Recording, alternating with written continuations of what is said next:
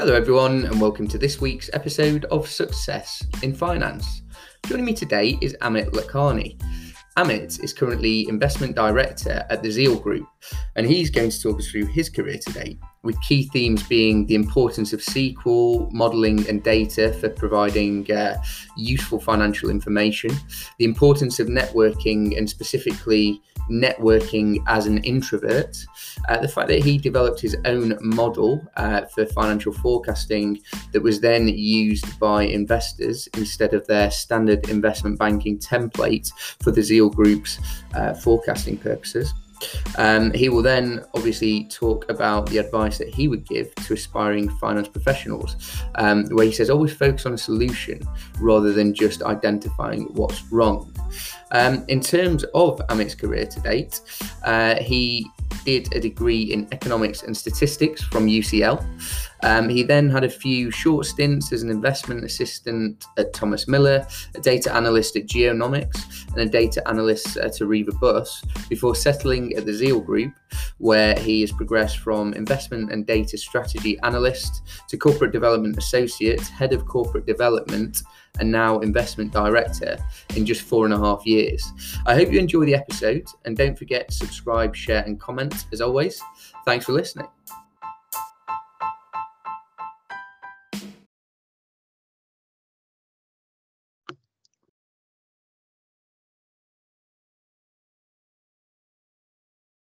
Hi, Amit. Thanks for joining me on Success in Finance today. How are you? I'm good. I'm good. How are you? Good. Yeah, really good. Thank you. Good to have you. Um, well, do you want to get us started with a quick sort of elevator pitch of your career, and then we can go into a bit more detail? Yeah. Um. So career, I guess I still count myself as early in my career. Um. Only been working for about seven years, I guess, since since I finished uni. Um, had a few odd jobs at the beginning, just figuring out what I wanted to do, and my most of my time's been at Zeal. Been here about four and a half years. Um, gone from the venture investments to doing a merger, um, to doing insurance, um, doing strategy. I mean, just random bits of everything. Um, during my time at Zeal, kind of a, a, nice varied role, trying lots of stuff. Generally, I, I kind of you know introduce myself as having a, a data finance um, strategy background. I've done that kind of stuff um, studied economics, statistics. That, that's that's me in in a small nutshell. Cool. No, thanks for that. So, um, yeah, you mentioned you studied sort of economics and statistics anyway. So, going back to your degree, why did you choose that degree? Um, and then w- what sort of led from there into what you went into career wise and and how are you still sort of applying that stuff? Yeah, so um, uni was it was uh, when, I chose to do the subject, I was actually meant to do dentistry until the last minute um, when UCAS applications were due, and I realized, oh crap, I, I, I can't imagine doing this for the rest of my life. Um, so I, I, I picked I picked mathematics. Um, uh, it was kind of the easy choice in a sense, you know, given I didn't want to do dentistry, I wanted to do something a bit broader. Um, it felt more solid, so I went for mathematics. Um, I applied for that, going to a couple of unis. I realized it wasn't for me, so I took a year, a gap year, um, and applied again. Um, I really had enjoyed economics at A level. It was actually my kind of fun subject. I chose to do economics at A level. Everything else was kind of driven to do dentistry, biology, chemistry, math, those kind of subjects. Um, and economics, uh, my teacher just really inspired me. Um, I never had a subject that was more exciting I, I, don't think a lot of other people thought the teacher was particularly good, but I thought he was brilliant in the fact that he made me want to know more and want to learn more. I was learning economics during the financial crisis at perfect timing. Um, and I thought I'll do something with economics. I knew I wanted to go to a London uni. I was good at math and statistics, uh, something something quite broad, econ and stats at UCL. Um, it gave me lots of options given I didn't know what I wanted to do yet. Yeah. And then, and then yeah, sorry, the, the degree, um, very quantitative, you know, econometrics, a lot of that, statistics, obviously, um, I'm a numbers guy, it, it made sense. Um, a lot of that have, have been brought around. I wouldn't say how much I've used in my future life is, is a question mark. Um, but at least it grounded me in that data, numbers, you know, financy aspect of, of, of things. Yeah, I guess it's more the sort of way you approach problems, right?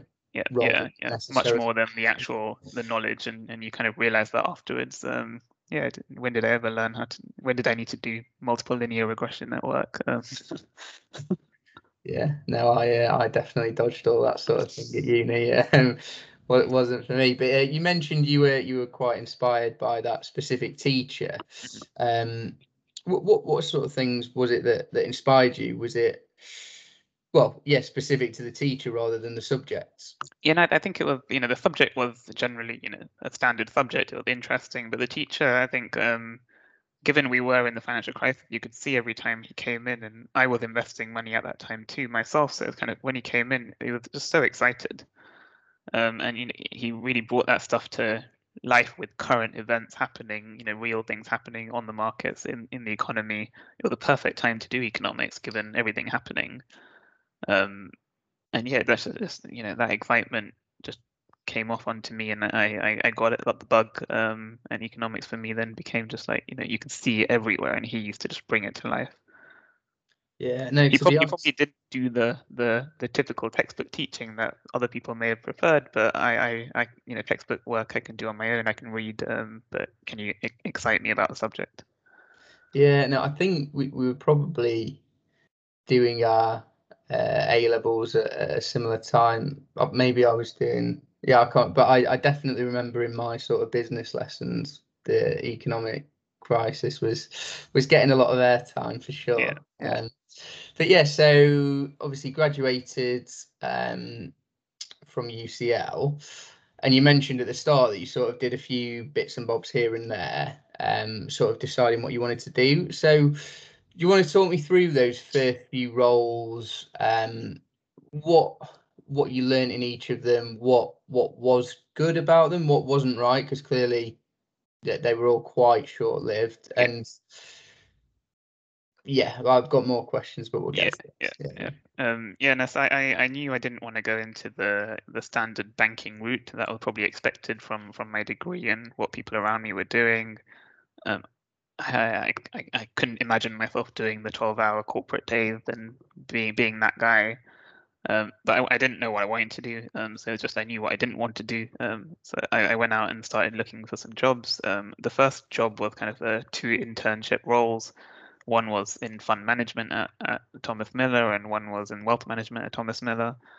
Um, you know that that seemed like a logical thing. I was an investor myself. I was, I was investing in in companies since I was 13. So like kind of you know, is this something interesting I could do? Um, it was it was good to be there. It was, good learning. Again, you know, you find the one one or two really good colleagues that teach you some stuff and and you know bring you along. Um, but I, I felt I you know making that 2.3% instead of 2.1% for that very wealthy person isn't really game changing, isn't really, you know, moving the dial. I could do that. It'd be nice, you know, nice spreadsheet exercises a lot of the time. Um, but it, it, felt too detached from, you know, actually making a bigger difference. Um, so then I, you know, I still hadn't ruled it out, but I went, I went to try, um, I got a data analyst role at Geonomics. Um, this was a startup trying to do a new a late stage startup trying to do a, a new gaming, online gaming, gambling product, um, trying to make instant games a, a bit more exciting. Um, they actually did a, a location based lottery product. Um, that was a very short role, five months. Um, it was my first proper job, so I was excited. I learned a lot of stuff. I learned how to code and do SQL, use SQL and, and do some actual data analysis and really use that for a business and you know bring it to life. Like, what's the point of this? Um, it was very much the acquisition cost versus the lifetime value, you know, really focusing on that every day. Um, I realized quite soon after joining that this business was not working. Um, so I started looking for my next role. And I actually got made redundant from that role um, uh, because they got purchased by the biggest investor as a kind of, you know, a team sale at the end of the business life. It didn't was work. that sorry you you got made redundant from Geonomics? From Geonomics, yeah, yeah, yeah, from Geonomics, and they were purchased by Zeal, so they did an acqui-hire off the tech team. Right. Um, so I was made redundant. Um, it was actually a really great experience, even though it's, it's odd to be made redundant at that time. I think it, it, very much for me was logical. So I was already looking for my new job. I got a nice payout, so not bad. I learned a lot of stuff, um, but also it kind of made me realize very early on in my career that why we do what we do. What's the point of this business? It has to be able to make money and you know pay us all well, of course, but make money for the shareholders and owners of that business. Otherwise, there is no business, there is no job. Um, so I actually was uh, quite happy when I found out about that, um, which most people wouldn't be.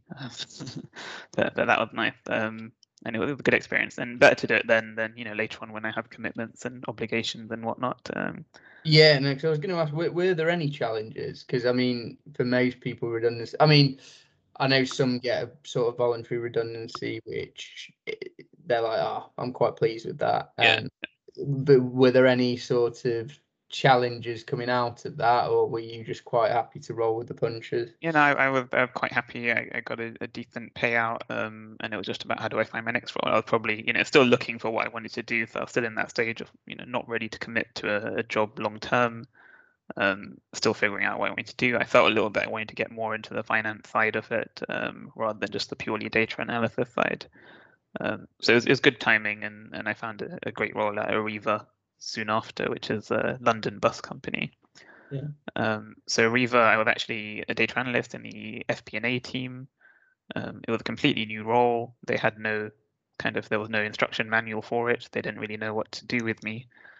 Um, so it was kind of great. I got to you know define my role, make it my own. Um, very early on, I, I kind of uh, did a bit of analysis um, and uh, you know found a way to save a few million pounds um, just by optimizing where we send new drivers rather than sending them to the automatically closest place. You know, how can we send them to the place where it currently costs us most to cover those shifts?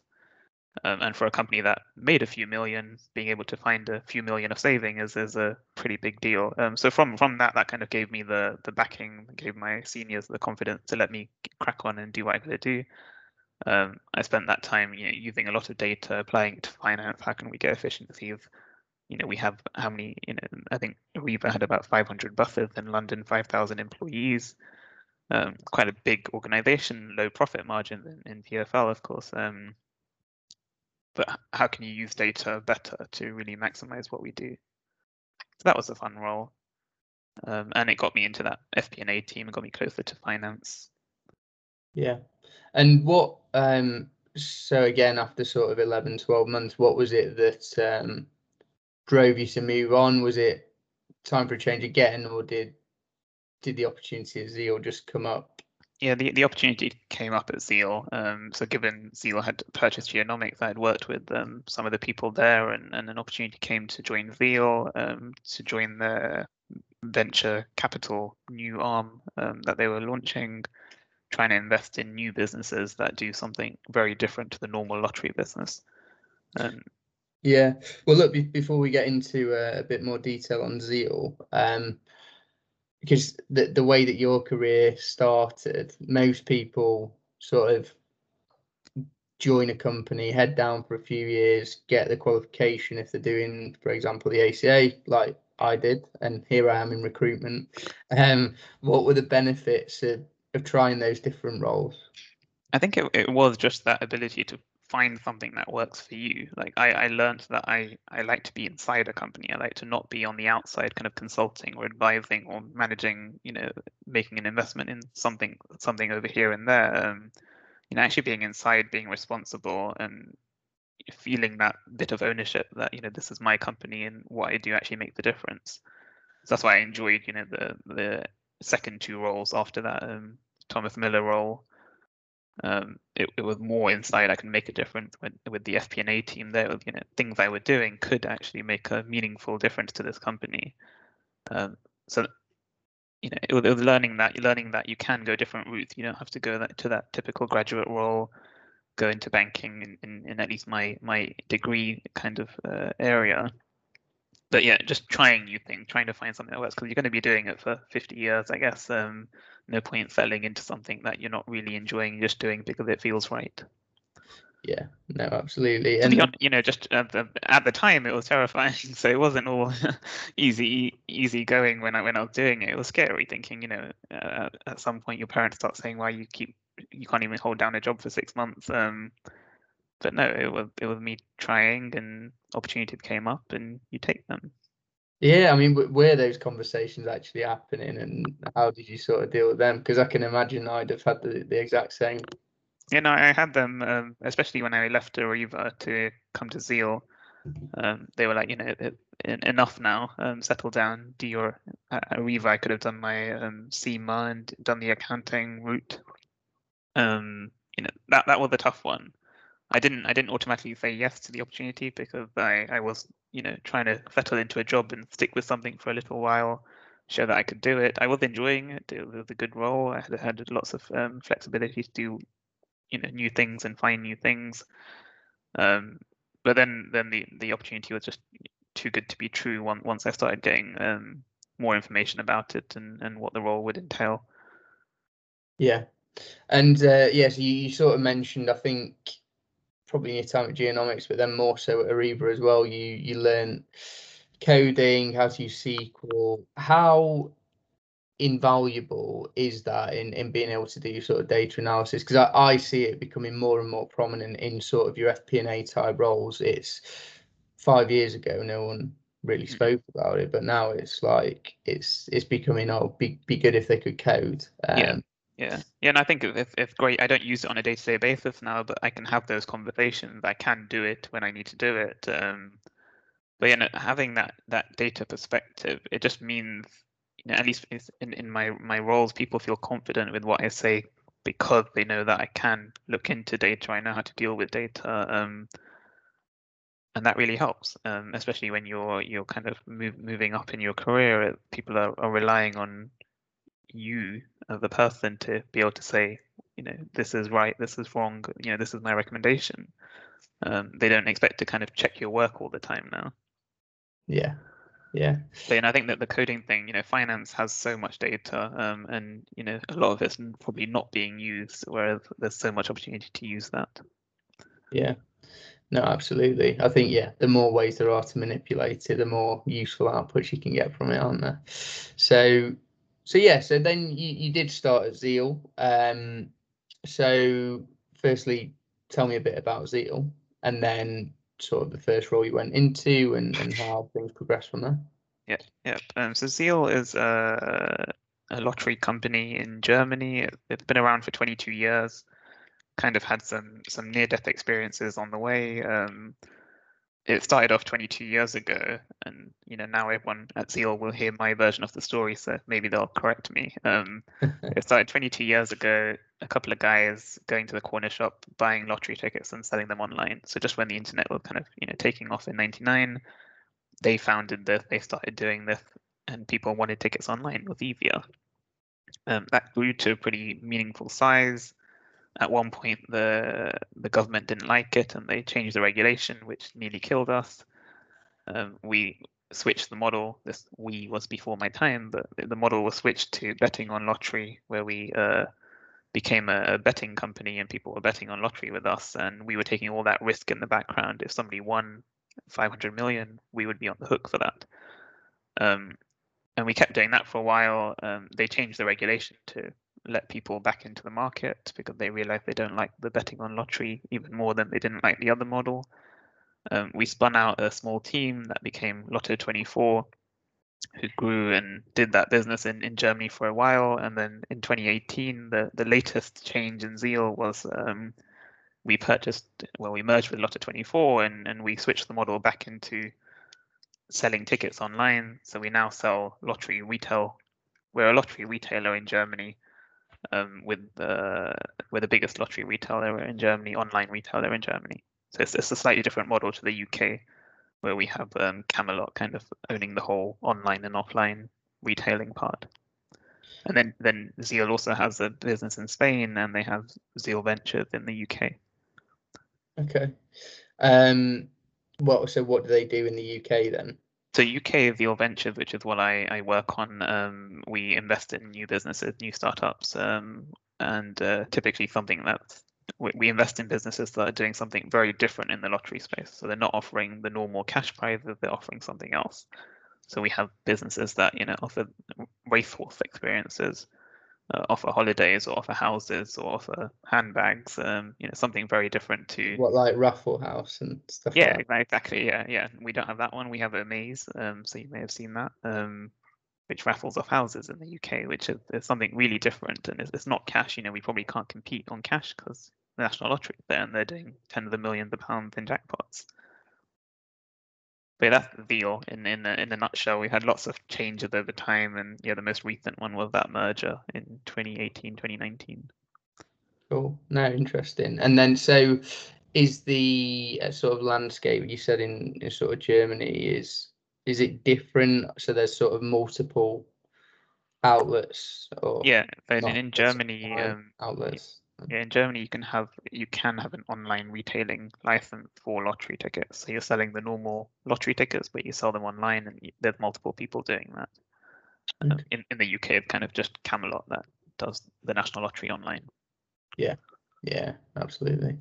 Um, okay, so that that acquisition uh, that took place back in 2018 is that was that largely what your role consisted of when you first joined, sort of doing the I don't know the due diligence behind that. So yeah, no, that that my role changed into that at some point. My my initial role at Zeal was uh, just the investment analyst role for this venture capital part of the company. I joined a couple of other people, um, very small team, um, and we started making investments um, in in different businesses in, in the UK and, and a US business as well so that, that was my primary role at the beginning you know managing the funnel doing the due diligence modeling um, seeing what we could you know what we could offer on, on valuation and uh, closing the deals with legal help.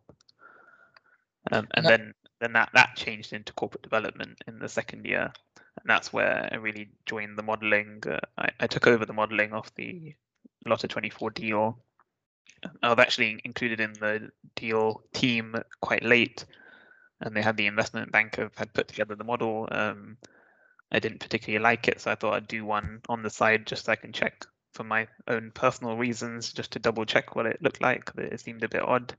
You know, the model that I use goes from the customer basis upwards, and the investment banking model. Obviously, you're outside the company. You go from the top down, and you kind of look at sales, and they go up X a year. That kind of logic. Um, so I thought I'd just try and do this on the side, and then somehow in the next couple of days it became the model that we use at Zeal. Um, had a horrible four weeks, um, you know, long late nights and early mornings modeling, and that became the official model. Um, regretted it during the time, saying, "What did I open my mouth for?" Um, but it was, it was, such a great experience um, to really get into that. You know, that that got right in the center of it, working very closely with the CEO here, getting really into into the detail of that the, the corporate development role, the merger was, was one big part of it, but there are other, you know, insurance stuff I got involved in, um, the hedging structure that we had for lottery betting, um, the other businesses we were running in the UK and abroad from Zeal, and the investments. So it's kind of a very varied role, which I really enjoyed. Got to try lots of different things. Yeah, no, absolutely. No, because I was going to say, obviously going into Zeal, you're still relatively junior I haven't got that much experience, and then all of a sudden you're the primary person developing this model. I mean, it sounds like that wasn't the initial intention, but you produced this great piece of work that that then everyone latched onto. So that must have been quite a confidence booster. Such yeah, I mean, it, it was it was uh, the moment I would put on the map. I guess my my moment of of you know people knowing my name and, and knowing who I am and what I do, um, you know, having exposure to the board who actually now know who Amit is, not just this guy in the corner doing his analysis, but this is the guy doing the model. And if this model doesn't work, we don't do this deal. Um, so that that was, in I always, you know, remember that moment very fondly as my turning point of the junior guy in the corner to actually, you know, having having a seat at the table. Which was was a surprise and a shock, um, but this this is where you know opportunities come. You just have to run with them. Yeah, no, absolutely. And and how did you find sort of liaising with the the investment bankers, as you say, and yeah, the, the with the CEO, or were you just was it just a case of I know what I'm doing, I'm comfortable with my modeling and therefore I'm confident dealing with these people. No, no, it was terrifying the whole thing. um, you know, the, the investment bankers were fine. That was that was the easier part. Obviously, with the board, it felt very much like this is the board. You know, this you don't talk to the CEO. Who am I? Um, yeah. And you know that that was a lot of one-to-one time as well, which you know very suddenly going from none to you know very like I'll call you when I land in Germany again after seeing you here in the UK. Um, you know that kind of was just yeah mind blowing, but it was, it was kind of so hectic. You kind of just go with it, you do stuff. Um, and things went wrong. You know, there were I made mistakes on the model at some point. I then found them. Um, you know, that wasn't fun to have to explain. Saying, "Oh, excuse, sorry, that's you know a ten percent difference in valuation." when you're talking about hundreds of millions, and um, that starts to be meaningful. Um, but you know, it happened, um, and I felt horrible after those mistakes were happening, and they were found. Um, and things also went well because you know we we had a model that people understood rather than just a top down. Let's just see how many percent we increase stuff by model. Um, but you know, it was terrifying at the time. I mean, it's always nice to talk about it afterwards than in in the midst of it when you're kind of you know anxious and worried and stressed and trying to do everything perfect and you know always uh, afraid of messing up. And I did, you know, it happened, um, and it happens. Always happens. Yeah. Um, and then just, I mean, sounds like I know people sometimes try to sort of hide errors. Did you always find the best approach is I found an error, tell everyone immediately? Yeah, I mean, my my boss at the time, who wasn't CEO, he he reminded me that you know if you didn't find the mistake, nobody would have found the mistake. So it's kind of you know even when you do find mistakes, it's it's, it's it is what it is. Um, you know we're still in a better position having this model than we had in, in previous versions.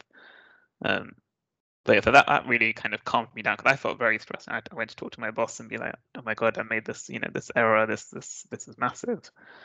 Um, but he he kind of just backed me, and you know, I think it's really important and something I I learned from my kind of leadership of giving air cover to people under you. Is the best thing you can do is just you know cover them, get on with their work, and and things will will work out. Absolutely.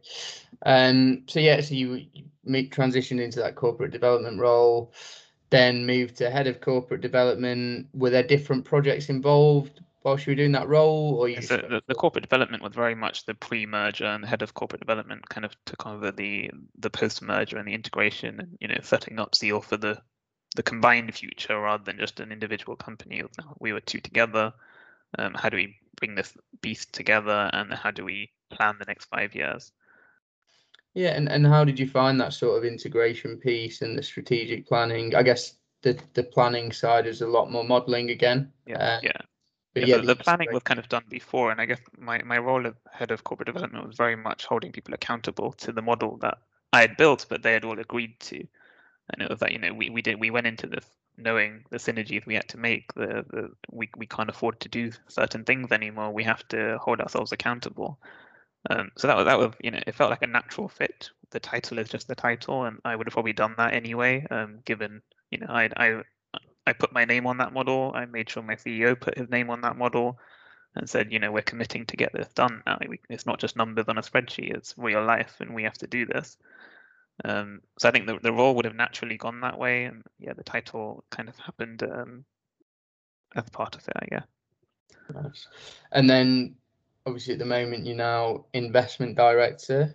What's has anything changed at all there, or? So this is, is again just redefining my role as, the merger finished. You know, the, the strategy was set up. Zeal has, you know, over time become a much cleaner company, um, much more focused on on the specific businesses that we're doing. And then, you know, my investment role became more prominent again in, in my day-to-day role after all of that stuff had, had gone on. Um, but yeah, so primarily now my role is uh, the Zeal Ventures, which is investments again in, in new businesses, but also M&A is also with me, um, you know, keeping an eye on what's out there and what's interesting for Zeal to look at. Um, and you know, there's bits of strategy, bits of investor relations help in corporate finance, and you know, here and there, there's bits that I help with, but primary role is is the venture and M&A and you said sort of keeping an eye on what's out there. How do you go about doing that? So this this is you know a, a lot of it is just keeping up with the news yeah. uh, keeping up with competitors knowing who's interesting you know checking their share prices every day. I do that with my own things. I just check there see if there's any news out there. Um, and then just connecting networking. Um, it, it's one of those things i used to hate doing. Um, i still it's not my easiest thing either networking um, but it's very valuable. Um, and I, I have learned that more recently. Yeah actually you've just reminded me. I meant to go back and ask you that at the start. How important do you think networking is? Because obviously your role at Zeal came about because you'd obviously kept in contact with the guys from Geonomics. Um, but yeah, I mean, you said you you've learned a lot more of the value of it recently. Yeah. In what sense? I mean, nearly everyone that I speak to sort of values networking above pretty much everything else. But it'd be good to get your perspective. Yeah, I, I was I was the anti-networker for a very long time. Um, I couldn't stand it. I'm an introvert. I I didn't like having to do that whole personal sales pitch. Um, I wouldn't have come on this call with you. Um, I would have been like, nope, I'm just doing my work. Get on with it. Um, but no, networking. Yeah, you know, I think the first indication was when I got this role, saying actually, you know, this is the value of keeping your network strong. And then over time, I didn't need it so much for the first couple of years. It wasn't really a focus for me. Um, over the last year, I really tried to make it priority. You know, it, it makes you valuable in the sense that other things are more replaceable. Your network is not so replaceable. Um, you know, can if we if we need information on something in the market or something in in that's happening somewhere in, in the industry, you know, can I pick up the phone to someone and ask them what's happening? What do you think? Or you know what you're hearing as well that that's valuable and and that's really good um, to keep going. And a lot of the investments we've made also come from the network you know from people saying oh i know an investor here i'm going to connect you to them. You know maybe they they they would invest in you because and that's where most of our investments have come from the network. They're not just from the website or you know random stuff. They're generally from the network that have introduced us. Yeah and when when you say networking, I think everyone gets this image of turning up to like uh, a drinks on your own at seven thirty after work and not knowing anyone there and having to just walk up to people and be like, "Hi, can I yeah. talk to you?" Um, and then latching onto one person and not yeah. leaving them all night. Um, but obviously, that's that's not the reality these days. Um, but as, as I can say, I've never done that. yeah, exactly. um, as sort of a self-proclaimed introvert, how do you go about maintaining and, and expanding your network? Um, I think the the introvert side is is you know one point I, I was taught again from from one one of my old team members um, in in my small team at the beginning here. When I'm talking about something I know, I'm going to know it better than anyone else. Um, so really trying to focus on on the strength on, on the topic you uh, know and you can do, you can deal with, you can have a, a debate, a bit of a discussion on. Um, and the other side of you know, I'm a one-to-one person. So if I want to connect and network, I'll have a call with someone, or I'll go for lunch with someone, or grab a coffee with someone. Um, you know, I don't necessarily like those eight people in a group and trying to put your voice over everyone, um, but that works for me. And I think everyone kind of has to find what works for them. Yeah. I'm still not going to say I don't I don't love it. it's never going to be my strongest strength. Um, but can I do it enough? Yes, I can. I think. Yeah, no, I think that's really helpful advice as well. Um, so in terms of Zeal, then what what are the next steps if you can reveal, or I mean, what are the plans? Um, Zeal is is is I can give you some of it. I guess I can't give you all of it. Um, yeah. So I'm, you know, Zeal Venture is still ramping up, you know, finding new investments. We're going to keep doing that. I've got a, a good committed budget for the next couple of years. Um, Zeal is is growing very fast in Germany, and it will continue to do so. Um, it has some strong, uh, some big goals for this year. Um, doing well, and and you know, we'll we'll meet those goals. Um, but yeah, so that, that's the kind of general view that I can give. You know, we are looking beyond what we do on a day-to-day basis, see what else is out there, see the opportunity. Um, but yeah, generally we're, we're growing very fast in Germany. So right now that's you know number one priority is just to double down on that. Cool. Sounds good. Um, and then just just before we wrap up, obviously you've got some non-exec and advisory roles. Do you just want to give me a bit of a flavour as to to what you do there, what your involvement is? Um, I know you've got quite a few.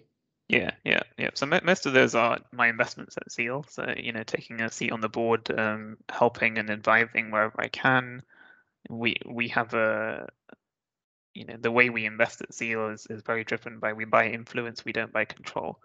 You know, we want to help, we want to have influence at, at the top table, but you know, all of our investees are typically in control of what decisions they make. Because if we had the answers, we would do it ourselves. Um, you know, we don't know what's going to work. We don't know how to get there yet.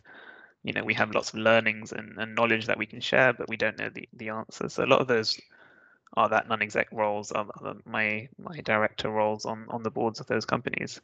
I have one one of those is uh, I'm MD of one of the entities at Zeal, which is, is has operated in the Netherlands, Norway, and Czech Republic, doing licensed businesses there. Um, I've been uh, cleaning up and winding it down um, as we've changed our strategy.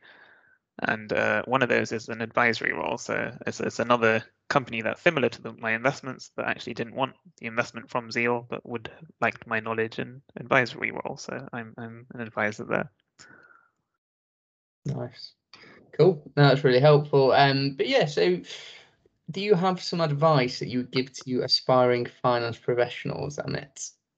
Uh, yeah, finance. You know, I never never count myself as being in finance, so it's it's, it's it's it's a weird one. Um, I know I have a quite financy background and fin- quite financy role, um, but I guess the the one thing would be to to focus on the solution. You know, how can you use finance to unlock doors, and and not be that person that um, is always just raising the flag saying something's wrong.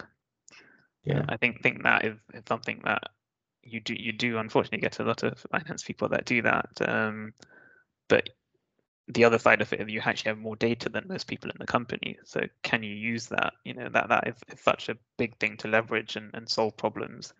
And you know, business first, finance is a tool to get there. Yeah, no, I think that's a really good point. Um, very helpful. And and um, finally, the three key attributes that have enabled you the success that you've had. Um, yeah, it's always weird when people say success. I never yeah. feel like we're done yet. Uh, uh, but yeah, no, I think you know problem solving has been my one of my strengths. I think uh, you know just always focusing on how to solve problems that have come up. You know, I will be the one usually to also be the pointing out. I, I don't mind doing that. I like doing that, um, but not just to point them out and point them out for pointing out sake, but actually pointing them out and saying this is how we could solve this. Um, I think the other one is you know I've I've been an investor for a long time, so it's kind of got it uh, you know ingrained in me the feeling of what happens when a company goes bad either through you know i've, I've been in, invested in bankrupt companies nationalized companies um, you know when you feel that pain you realize what it means to be a shareholder. It's not just a faceless corporation. It's, it's people on the end of that and you know they're trusting you with their money. Um, so i think that that perspective i bring to zeal has been helpful. Um, uh, what's the other one failure is an option. So yeah, all these times that I've been uh, terrified when I make mistakes, um, you know, it, it's, it's taught me to own the mistakes. You know, to take it, take the responsibility. I've, I've had scenarios where I've taken risks, and I've I've told my boss that you know on my head if, if something goes wrong. Um, but also, you know, owning the successes as well. Like, don't forget those. Um, I actually had another piece of advice from one of my um, previous managers, writing down things that happen in each month to remind yourself that you know, you've come this far. This hasn't just turned up. Um, you know, some of that imposter syndrome always kicks in, but this is a, a good way that I keep mine at bay, at least. Yeah, great. All right. Well, look, um, like those uh, those attributes, Amit. Um, it's been a pleasure talking to you, and yeah, uh, yeah I've really enjoyed it. Yeah, it's been fun. Um, thanks for that. Thanks a lot.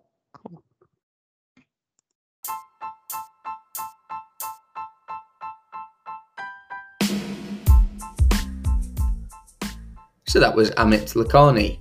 I hope you enjoyed listening to Amit's story. Um, key themes that were discussed were the use of SQL, um, trying out different roles before settling on your career of choice, and how he has developed his own financial models um, that were used ahead of the standard investment banking model, which again re emphasizes the importance of SQL and uh, data analytics.